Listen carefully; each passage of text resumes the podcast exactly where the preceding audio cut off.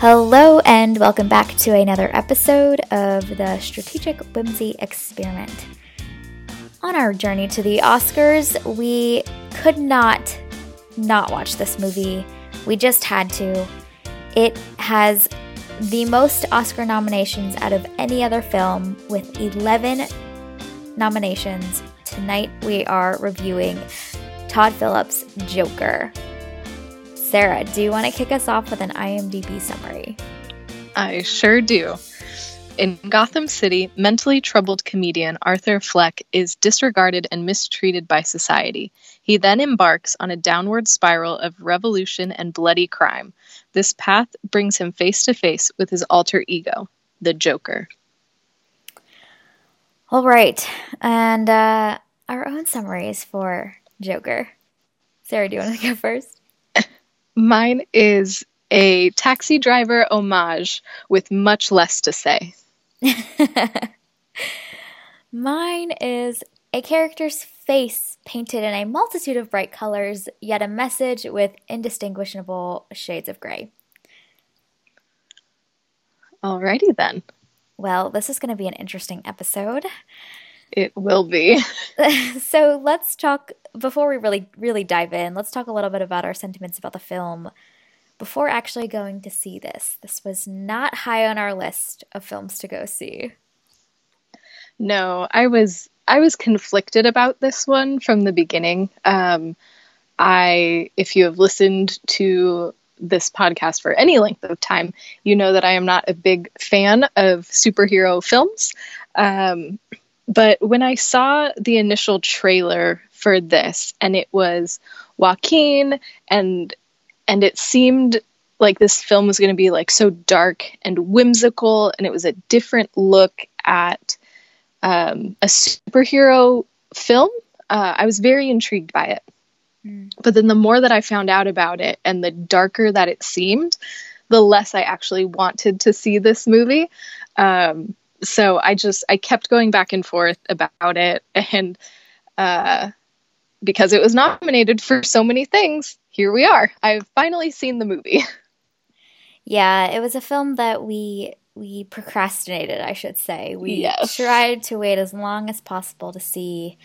Um, it's a lot of heavy, twisted stuff that happens, and I think a lot of people that I've talked to that have seen the film as well have said that they've come out of the theater and just needed time to process and that it was incredibly jarring and raw and very ris- visceral. So we knew that we were in for an experience and uh, I'm excited to dive into this film with you. I think it's worth mentioning. I mean, it's been out for a while, um, but if you haven't seen Joker yet, just go and see it because there's, there's I think, some interesting details that, um, if you know ahead of time, would make the experience very different. So, we are now entering spoiler section. So, Sarah, do you want to share what your initial thoughts of Joker were? My initial thoughts were uh, why did I just do that to myself for two hours? um, I there's so much that's good about this movie. Um, Joaquin is phenomenal. I'm sure we'll talk a lot about him. Um, the the directing and the cinematography is great. There are certain set pieces that are absolutely beautiful. The way that they are framed, um, and the score is just oh yes amazing. Um, so there's a lot that works really really well about this film. Um, and I think my my main issues with it um, are kind of similar to my issues with 1917 um, in that like joker for me it it doesn't have anything to say. Um, mm. so it's this like incredibly stylized thing but it's not really about anything. And i don't think I, I just there was nothing for me to really like latch onto during this whole thing other than Joaquin's amazing performance, which should definitely be celebrated. But I don't think that him being an incredible actor for two hours is enough to make this worthy of all of the hype that it got. Yeah, it's really fascinating to to see the discourse that's happening about this film because it's it's very divided. Um, it's almost the Last Jedi esque in that way. There are people that absolutely love this film. It from the amount of nominations it's received, it's seeming like the Oscars and the Academy are also big fans of the film. Um, but you have a lot of folks on the other side that feel very passionately that this film doesn't do what it set out to do and feels very muddled. And so it's really it's really interesting when a film is able to be that uh, divided in the audience response. I always find that really fascinating. Yeah, and you're right. This one definitely did that. Um, I've I because it's been so like celebrated uh, by the Oscars. Um, I've I've also heard like little things here and there from people that they've really, really enjoyed it.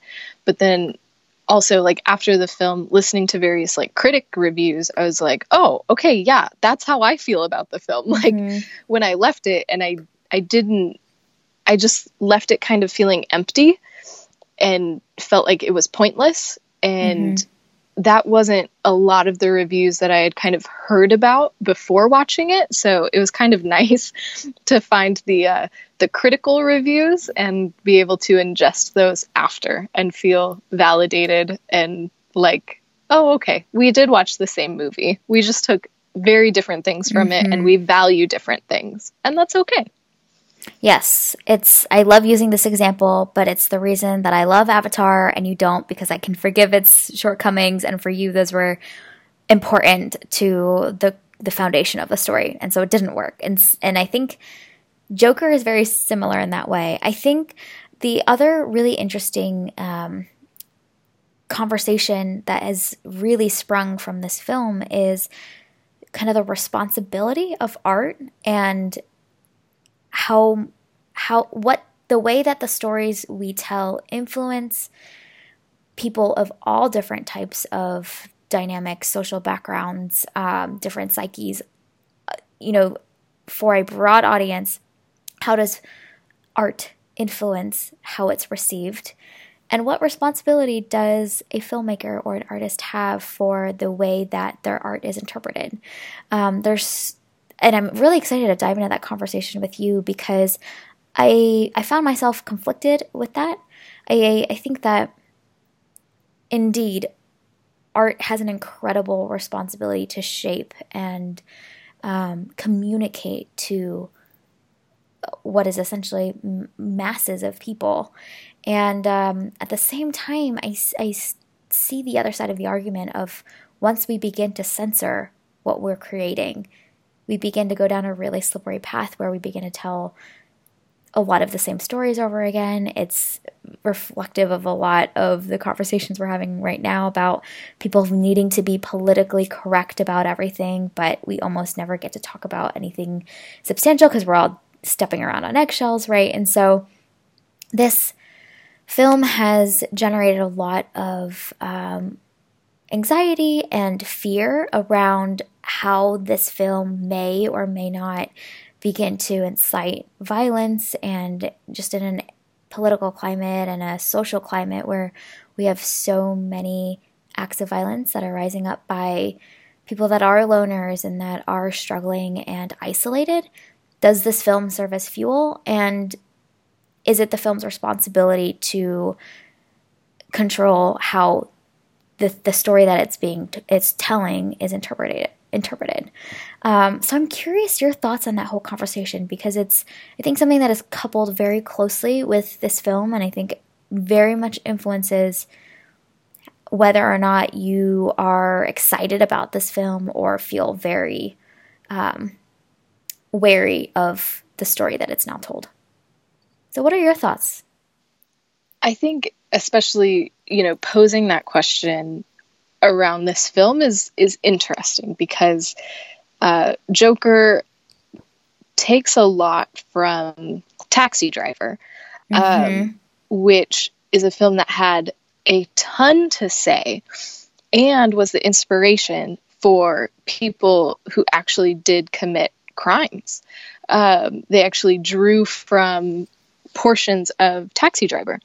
And so it's it's interesting to me that there has been so much concern over Joker. And I remember when it was when it was coming out there there were news articles about will uh, will violence erupt at various screenings? And and you know the the director was asked to comment on these things. And yeah. um, so it's just it's very interesting to me that the film that it was trying to imitate or one of the films it was trying to imitate actually did end up um, inciting some people uh, to violence i think that those people were already predisposed to do so um, the the thought was already planted in their mind, and this just helped accelerate them to the inevitable conclusion quicker. Um, what's interesting with Joker, though, is that um, like there have been various protests around the world that mm-hmm. people have actually donned these masks yeah. uh, while they're protesting for whatever it is, which I think is just ironic given that to me, the whole film doesn't really stand for anything, and people are, are taking it and then applying meaning to it that the film doesn't apply to itself, uh, mm. which is not something that I would have expected to come out of this film. Let's talk about that a little bit because I think one of the things that the film does, which I, I find problematic, is there there is there's lots of shades of gray, right? There is no clear good guy or bad guy in this film.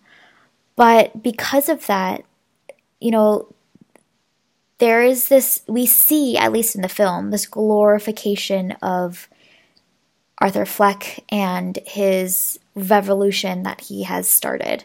I think there's a shot in the film, kind of midway through, with a newspaper newspaper headline that says "Kill the Rich: A New Movement?" question mark, and there is this kind of um, worship of what he represents, which is from the, the the protesters in the film. He's seen as this advocate for the downtrodden and the forgotten and the poor and the isolated. Essentially, the the populations where society has left behind and not only left behind but has targeted and just shit on all the time. And so it, it gives him it gives him as a character a quote unquote cause and then we see a large following and celebration of that cause. And there isn't really any other force to counterbalance that, which I, I find to be problematic because almost every other character in the film, aside from uh, his neighbor who gets a few moments on screen and she's a great um, she she serves as a great purpose in the plot but she doesn't really move the plot that much. Um, every other character outside of the Joker that plays a critical role, whether it's Murray or Thomas Wayne, is kind of painted in a very poor light. And you can see them as quote unquote the villain, which potentially leads you to believe that the Joker is somehow this hero, anti hero. And I think that that is where this film gets really, really muddled in those shades of gray. And is no longer able to help the audience understand and pick apart all of these competing shades of grays and um, challenging moral circumstances. I think there are other films that have navigated shades of gray and there's no real villain, there's no real good guy or bad guy type of um, message, and has done it effectively and shown us that they're sympathetic but that they are not excusable. And this film almost glorifies the Joker character in the way that the rest of a huge part of the population in the city responds to him.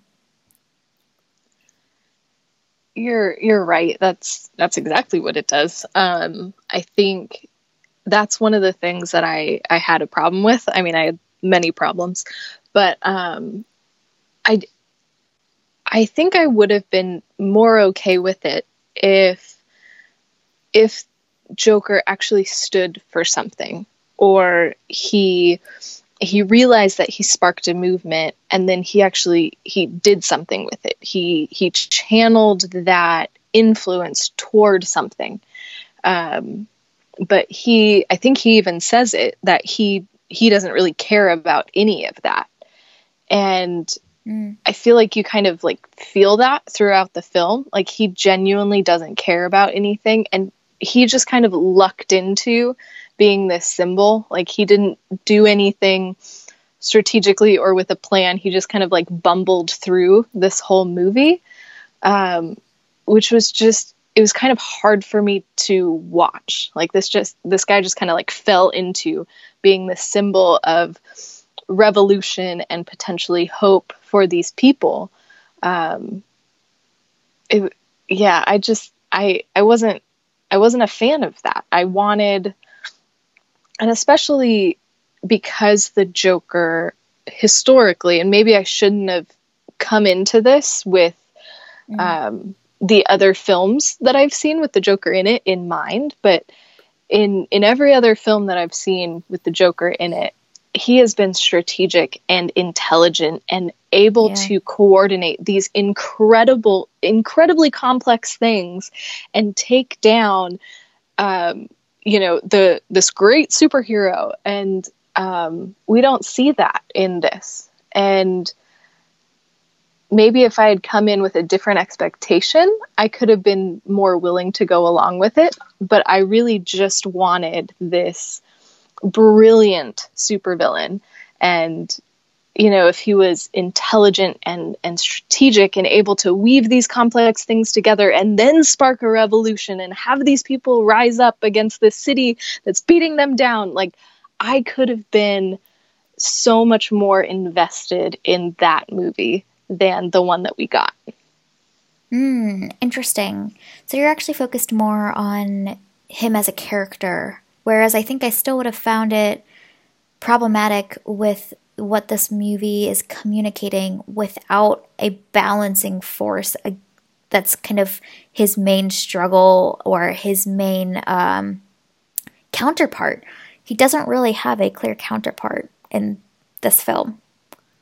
He doesn't, and I think that is that's another problem with this is we've never seen Joker without Batman. And mm-hmm. part of the reason why Joker is so interesting is to see him try and be, you know, conniving and try and figure out how to take down Batman. Um, so I think you're right. I think that this this story needs something, and they, I feel like they could have done it him versus society, and mm. it could have worked out if they positioned it correctly. Um, to not make it like so superhero-y, um, but you're right. That is one of the things about this film that makes it hard harder to follow because you don't have somebody that you're rooting for, and you don't have a yeah. main um, conflict that you're you're working through.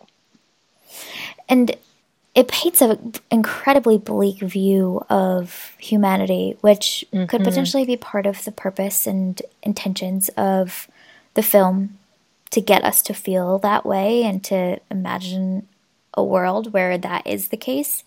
But there is not a single person that we're really rooting for. I think the most good, quote unquote, person in this film may be little little Bruce Wayne or maybe his uh the, the woman who is his neighbor, but like we don't get that much time with them. Yeah. They're not prominent characters. And so everyone else is kind of an asshole in the rest of this film. And we we don't have any ounce of hope to latch onto. And so that's I think that's where it gets really muddy because I think inherently our sympathies or our focus or our attention is to be be with Joker. And so our our feelings towards him are are very complicated because there isn't anyone else that offers a positive view of quote unquote the system that he's blaming. And so we're, you know, we're kind of led to wonder like is he justified in blaming the system because uh, from everything that we've seen in this film, he's the system sucks indeed. Yeah, I think I don't know. I think stories like this where it's the system sucks, my life sucks, mm-hmm. and so mm-hmm. I'm going to do these sucky things. Like I I don't resonate with those because I'm like, I'm okay. glad this is good. Thank you. Um, because I'm like, okay, the system sucks. Cool. What can we do to make the system better? Like, let's change the system and make things better for people instead of just the system sucks, the city's gone to hell. I'm just going to go along with it and make it worse. Like, exactly. that's, ugh, it's, it's so depressing. Yeah. and it, it's, and it's not the film that we need, especially in our climate right now. And I, I think that there's something incredibly worthwhile about shining light on the failings of our system and mm-hmm. creating yes. stories and moments that reflect real life events. Like I, we are, you know, we are, you and I are here for that. Um, and Black Klansman does a great job of shining the light on our the ugly parts of our system while giving us a a uh, motivating factor or a sense of we can go out and change and contribute.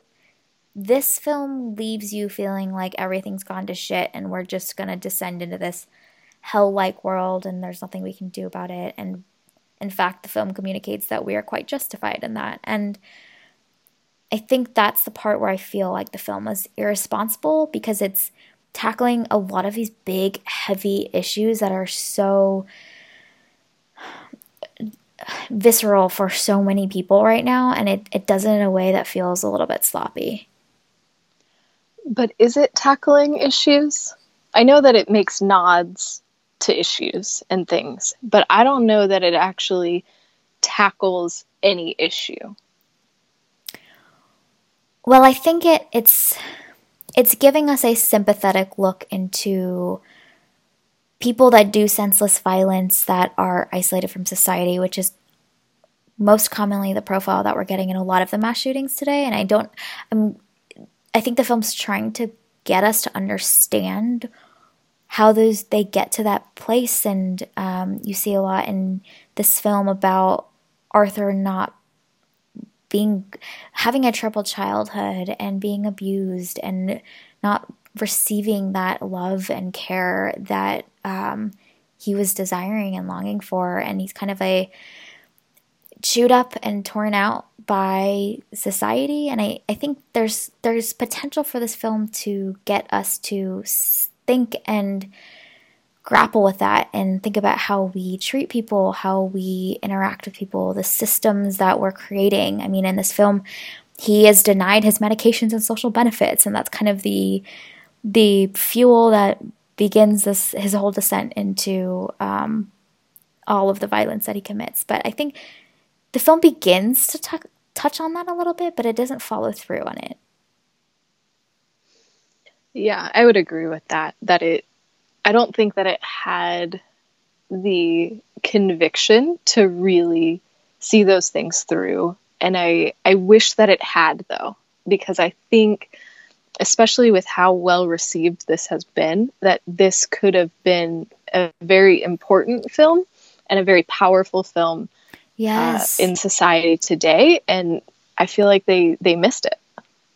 Yes, this, you're so right. This had the potential to be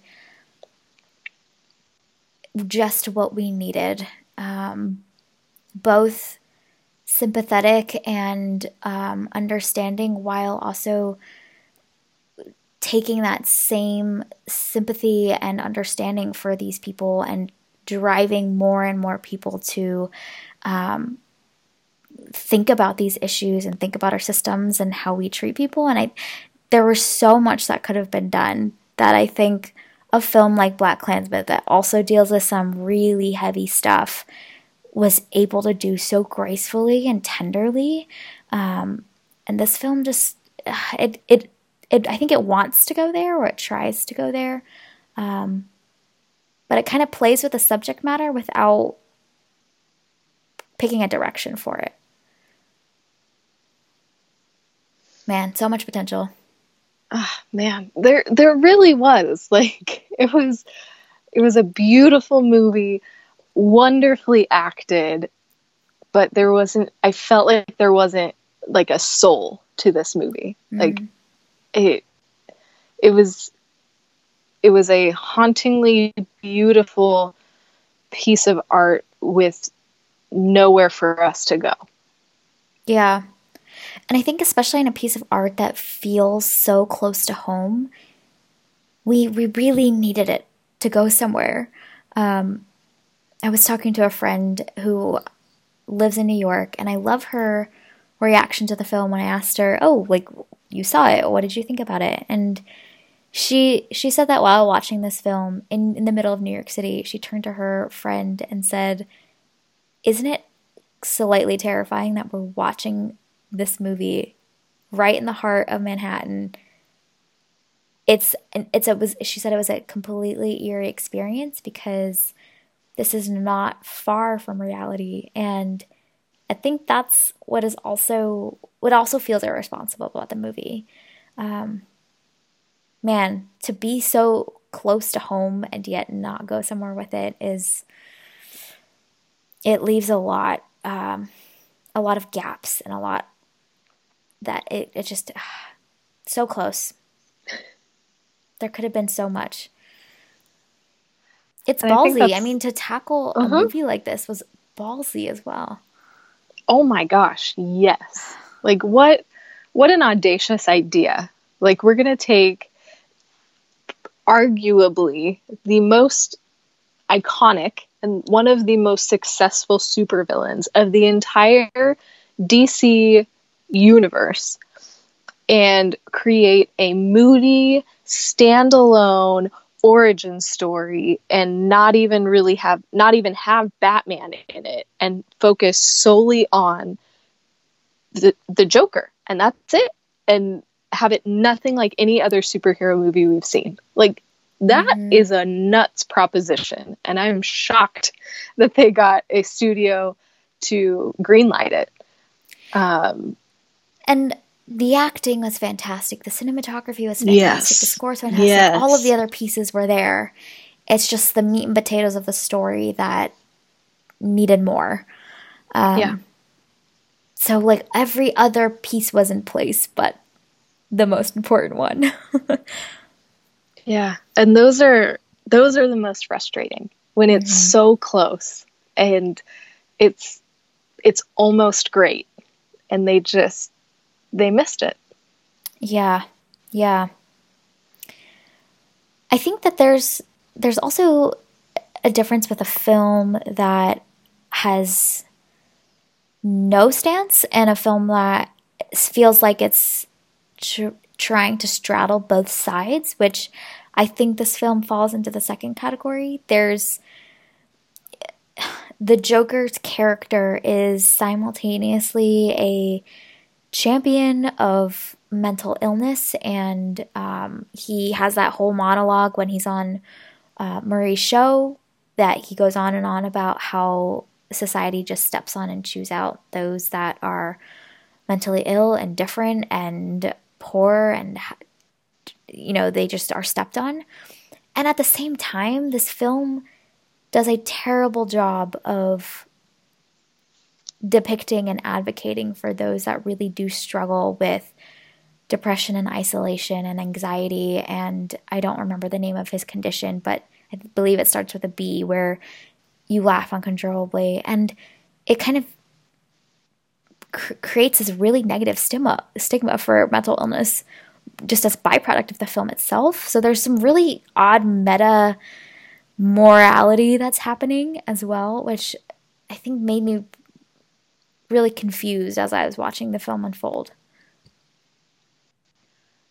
That was one of the things that really troubled me.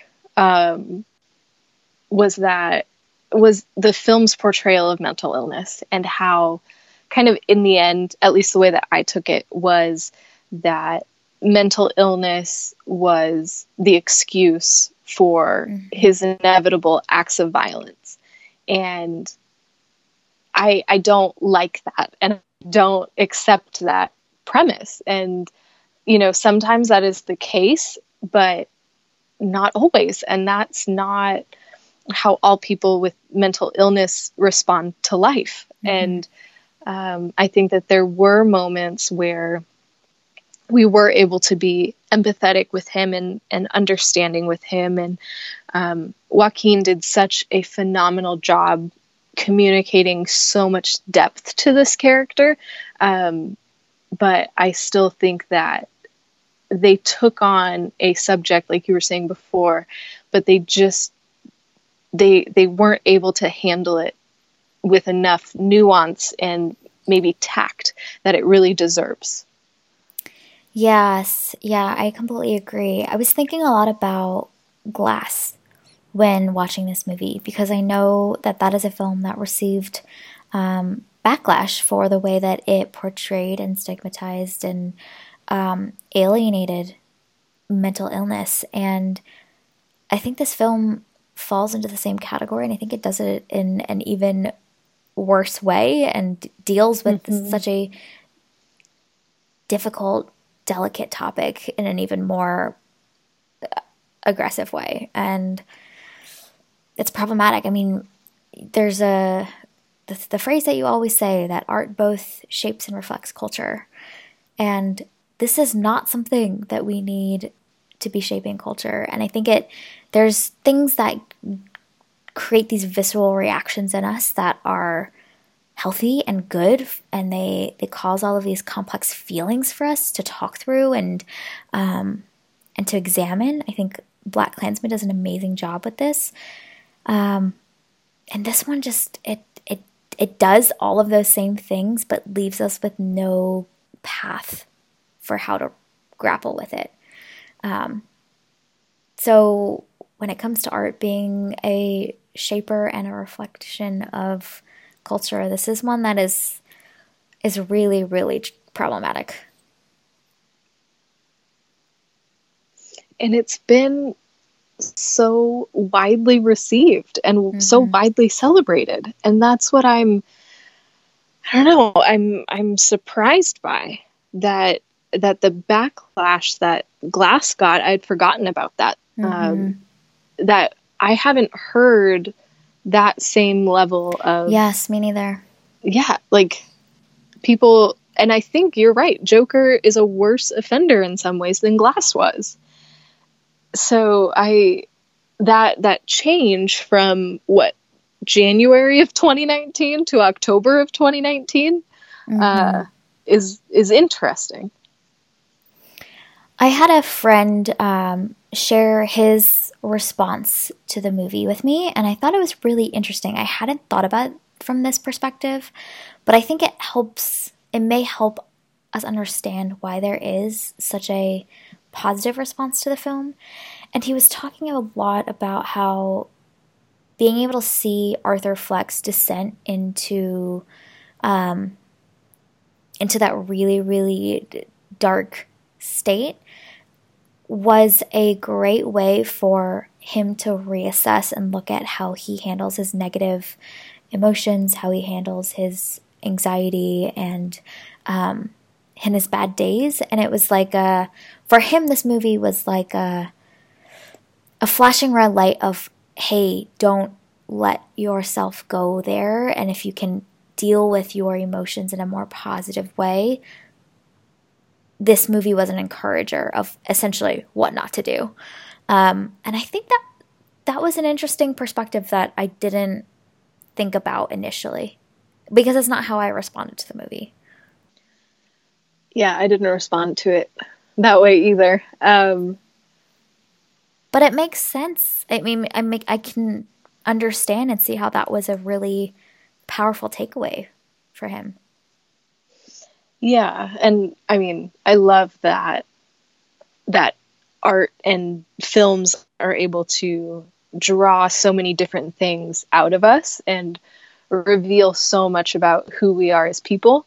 Mm-hmm. Um, to me, like this, um, I don't know, like I I wanted to not be in this movie anymore, but it it didn't cause me to be introspective about my own life and my own um, sometimes struggle with my own mental illness mm-hmm. um, or my own you know emotional well-being like it didn't none of that even occurred to me. So that's very interesting to me that others are able to see this and walk away with man like make sure yeah. that you're taking care of yourself so you don't end up there. Yeah. So you know if that's if that's the takeaway awesome. Good there's job, some real good coming out of this movie I, just, I suppose. I wasn't one of those. Yeah yeah.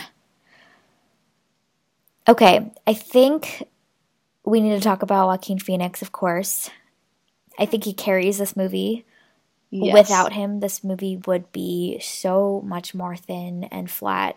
He's almost like the icing on the cake, but there isn't a cake, but you're eating the icing and you're like, well, this tastes good, I guess. Yes. But yep, then you're, you're like, just... well, I didn't eat anything actually. yeah, um, you're just eating the icing right out of the can. Yes. It's glorious and you will pay for it later, but that's okay. But it really is glorious when you're in the thick of it. I mean, he is he's visceral in this.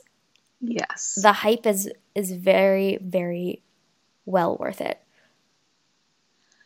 And I was I was reading after watching it, like just kind of like scrolling through the IMDb trivia, and there's a bajillion different things in trivia. It took me forever to get through.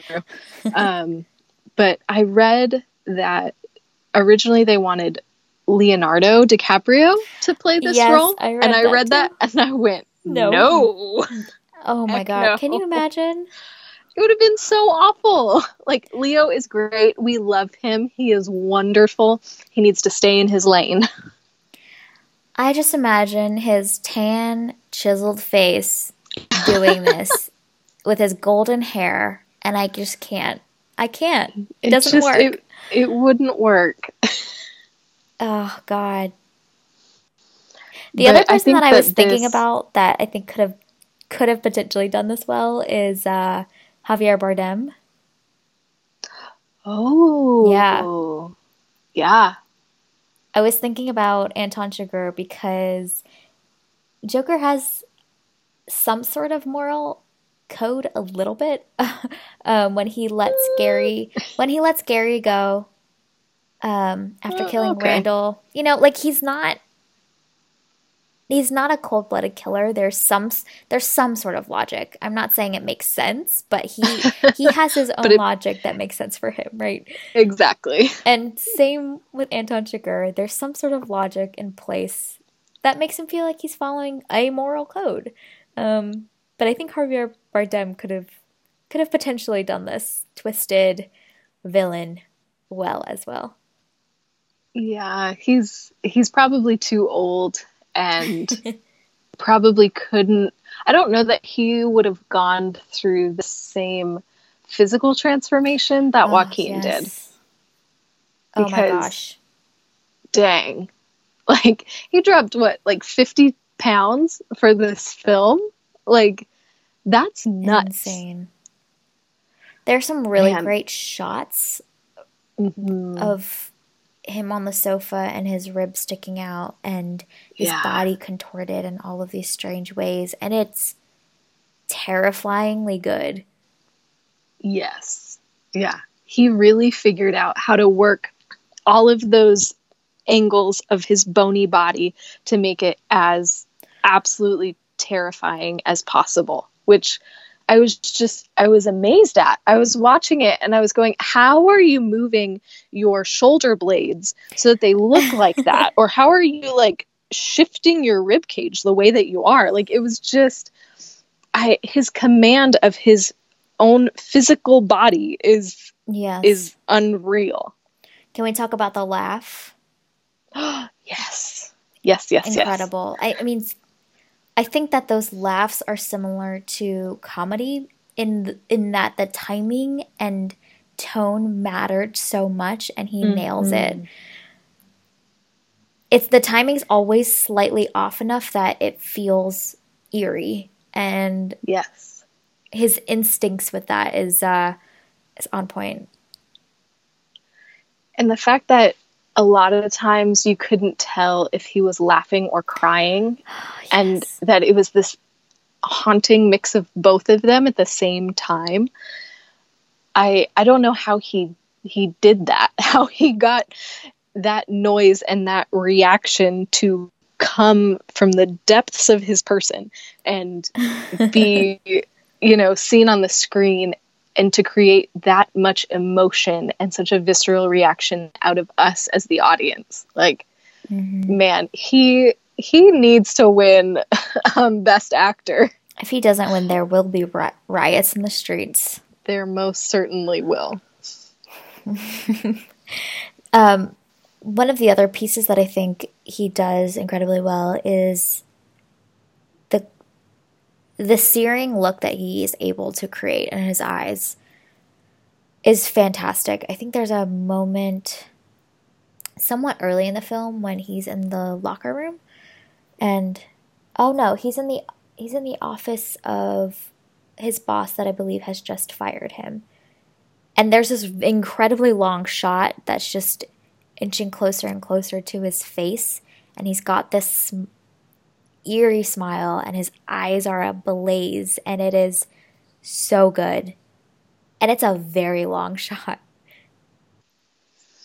Yeah, there were certain moments where he was like looking at the camera basically where I had to like avert my gaze. Yes. I was like, Joaquin, please don't look at me that way. I don't like that. oh man. So good. I think something that's interesting that I noticed about this version of Joker that is distinctly different from the Jokers that we've seen in some of the other Batman films is that there's there's almost this dreamlike ethereal uh, tone to the time that we spend with him. I don't know how to describe it, but it's in a lot of his um, dance sequences in bathrooms, um, on the the um, the steps, I believe, when before yes. he's about to head onto the talk show. There's this kind of like drunken bliss that we are spending with with this character. And I think when uh, we've seen Joker, for example, in The Dark Knight, and you have the Batman character. The Joker is, because he's already risen to his full height as well, he's kind of seen as more of this uh, supervillain, cold blooded killer capable of anything. Um, and there's, I think, a greater amount of tension and heart racing moments that happen in those Joker scenes. And I think with because this is meant to be kind of like an origin story and we see his descent into becoming the Joker, we the tone of it is incredibly different. Um, and I was very struck by that dreamy, drunken, blissful type of tone. Yeah, I wasn't expecting it to be as whimsical as it was. Mm-hmm. Uh, it was like this. It it was a, a really dark and dismal whimsy uh, mm-hmm.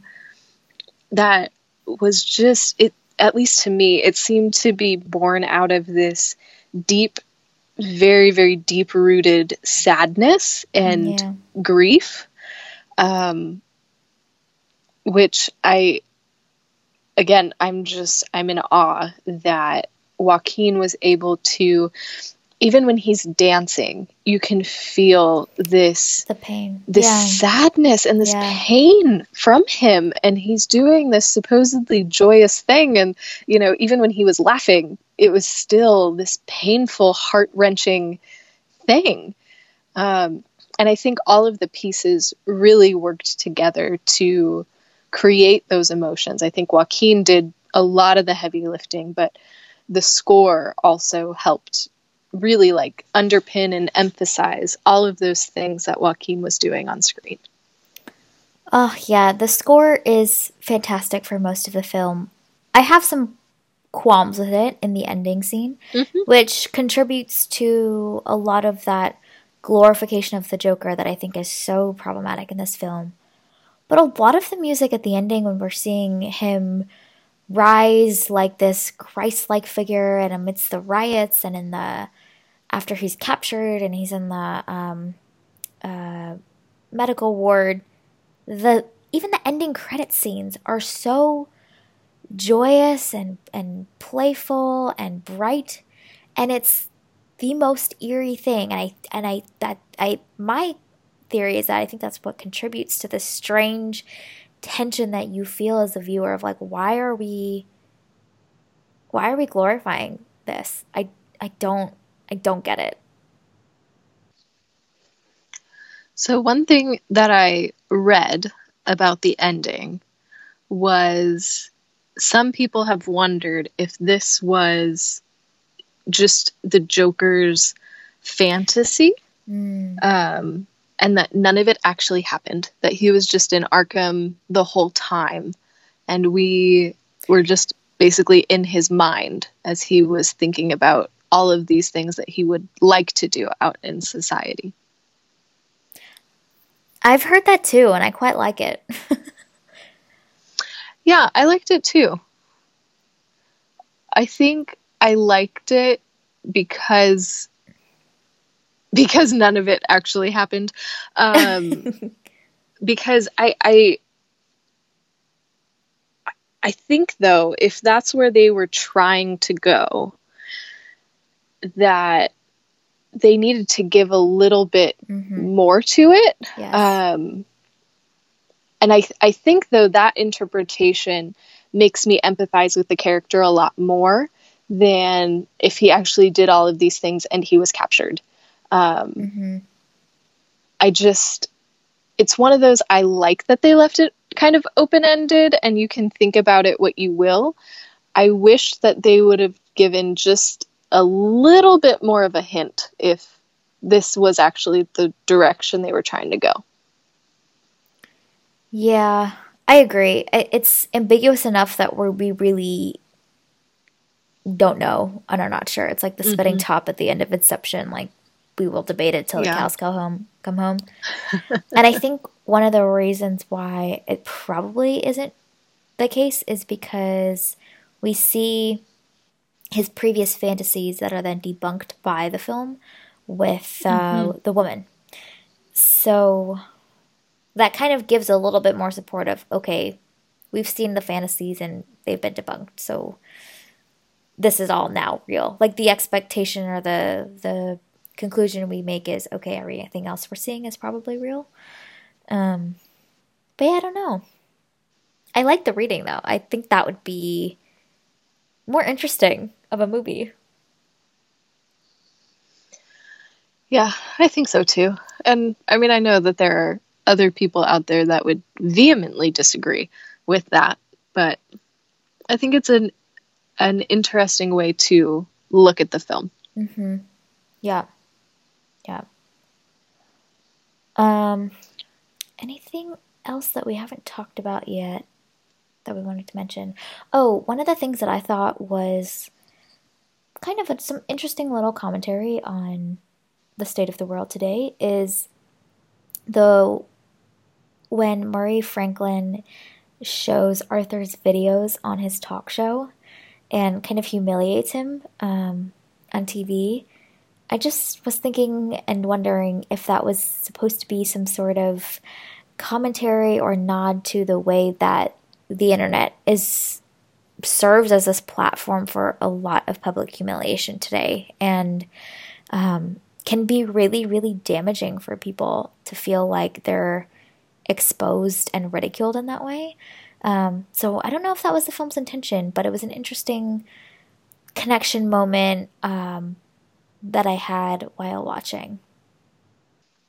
Yeah, I definitely did not make that connection um, while I was watching. I think I was I was too caught up in how did they get footage from that comedy club? It's like 1980 or something. like, so somebody went to a comedy club with their big old tape recorder thing and filmed probably the worst act all night at probably what is an awful comedy club. Like it, I, I think I was so focused on that that I couldn't get to a potential deeper meaning because it, I, it just didn't make sense to me.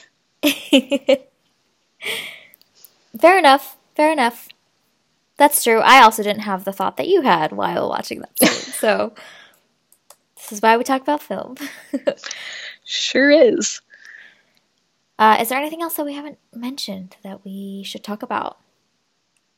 How did you feel about Robert De Niro in this? Uh, neutral. I mean, he's just playing this bumbling old dude. Like, I don't think it's a significant performance for him. Um, I think he's just kind of there. To me, he's just kind of there.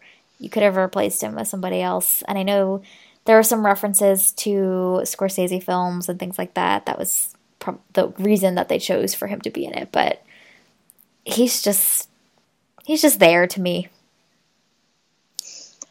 Yeah, and I think that's that's one of the things that annoyed me. Like, why would you cast Robert De Niro in that role? Like it it it doesn't it didn't make sense to me. Like the whole time I was watching him and I was like, why are you playing this role? It it to me he was incredibly miscast. He shouldn't have been in this movie. Um, and so I, I was trying to figure out like why are you in this? Why did they pick you? Why did you agree to this? Um, so I wasn't able to like fully, I don't know, appreciate him. Not that there was a lot to appreciate from the performance. He did fine. Um, yeah. But I don't, I don't feel like he was the best choice for a role like that. And he Definitely didn't not. add a whole lot, nor was he believable as like this like late night comedy talk show type guy. Like I wouldn't pick Robert De Niro in a in a role like that. I no. Nope. So I was I was just so confused by the casting when they had done so phenomenal with Joaquin. Um, it was impressive that they had that level of a mismatch. the question that I had for a lot of when Murray was on screen was the scene when he's on air with Arthur, and uh, Arthur has now admitted to the fact that he killed, he was the killer behind the subway mm-hmm. killings, and it goes on for another couple of minutes with Murray just kind of egging him on, and I just, I'm like, why, why is this your response? And also, what is the audience doing right now, and why is this hap- Why is this continuing to unfold on screen um, for millions of people to see? Like, we should have probably stopped airing and uh, gotten this guy behind bars by now, right? Like he was just egging him on. Mm-hmm. And I was confused by that. It didn't seem like a logical thing that a human being would do in that situation. See, I was okay with the like him egging him on. What I was not okay with was that literally no one on the production team had thought to call the cops. Also, they did the whole preamble of Joaquin in clown makeup and worrying that it's going to start a riot or it's going to start issues, and they didn't have cops on the premises. Are you kidding me? That's the worst planning ever. So I think I was more focused on how is nobody calling the cops or how is nobody um, have cops on premises that can respond immediately to what's going on even if Murray is being stupid and egging him on. And why is the crowd just sitting watching this unfold on screen? Yeah, like like they they did they one would... gasp and like that was it. exactly. So that seemed a little bit odd to me, but yeah, yeah, it's a dramatic reality. It's that's suspend true. my disbelief. Maybe maybe in Gotham they have a different like level. They have a different threshold for for you know omissions of committing a violent crime. I don't know. People are just dumber in Gotham apparently. No situational awareness. No situational awareness. Come on, people. it's important. All right. Anything else? This is a film that I think will be exciting to talk to people about and just hear their reactions to because it can go so many different directions and that's always f- fun. to hear how people see this film incredibly differently. Yeah, I think you're right. Like there'll be some really good conversations around this film. Um, and I think especially in the coming weeks with the Oscars coming up, and yes, it'll be interesting to see how people react um, if this wins. I don't know any of the eleven uh, nominations that it got. Yep, yep, and it'll be interesting to see if this is going to be a film that sweeps the awards pretty broadly, or if it's gonna result in a win or two. But no more beyond Can that. you so imagine? We'll can you imagine if this wins Best Picture? Like, well, Best Picture, like we've talked about this. Like, it's one of those things that, like, decades from now, people will go oh, back God. and they will watch the Best Picture winners. And what if Joker is the winner for 2019? What in the world does that say about where we're at as humans? We can't have Green Book followed by Joker oh, winning. This is Jesus. this is not good. no. No, it's not. But if they go back and watch it with the context of okay, Joaquin Phoenix, eh, well, it's a little better. Does a phenomenal performance warrant Best Picture? I guess that's what we're going to find out. well, it's a phenomenal performance and also some incredible cinematography and score and filmmaking. So that's the tricky part. Clearly, apparently, you can have a, a film win with a terrible story because Green Book is a great example of this. So I don't know. All bets are off. Story, you know? terrible, terrible story, acting, terrible implications. Terrible Yes. Oh gosh, it was awful. So you know, we but live they, in a world where anything is possible. we do, and that's that's frustrating to me. I I don't like that. Well, it'll make the Oscar viewing experience incredibly exciting because we will be on the edge of our seat for every category, all 11 categories that this film is nominated in. It'll be oh, a fun man. one. We'll see. Yes. It sure will be. All right. Well, this was our review of Joker. Um, I believe it will be out in theaters as we lead up to the Oscars. Um, whether you end up loving this film or finding it incredibly problematic, it's definitely one that warrants a viewing so that you can join in on the conversation around how this film should be rewarded or whether its problematic themes uh, create a lot of issues. So, we will be back next week with another episode. In the meantime, remember to infuse a little bit of whimsy into your life. Do something that you absolutely love and adore without having to think about any of the results or goals or plans for it, solely just because you love it. This is our little strategic whimsy experiment, and we will see you guys soon.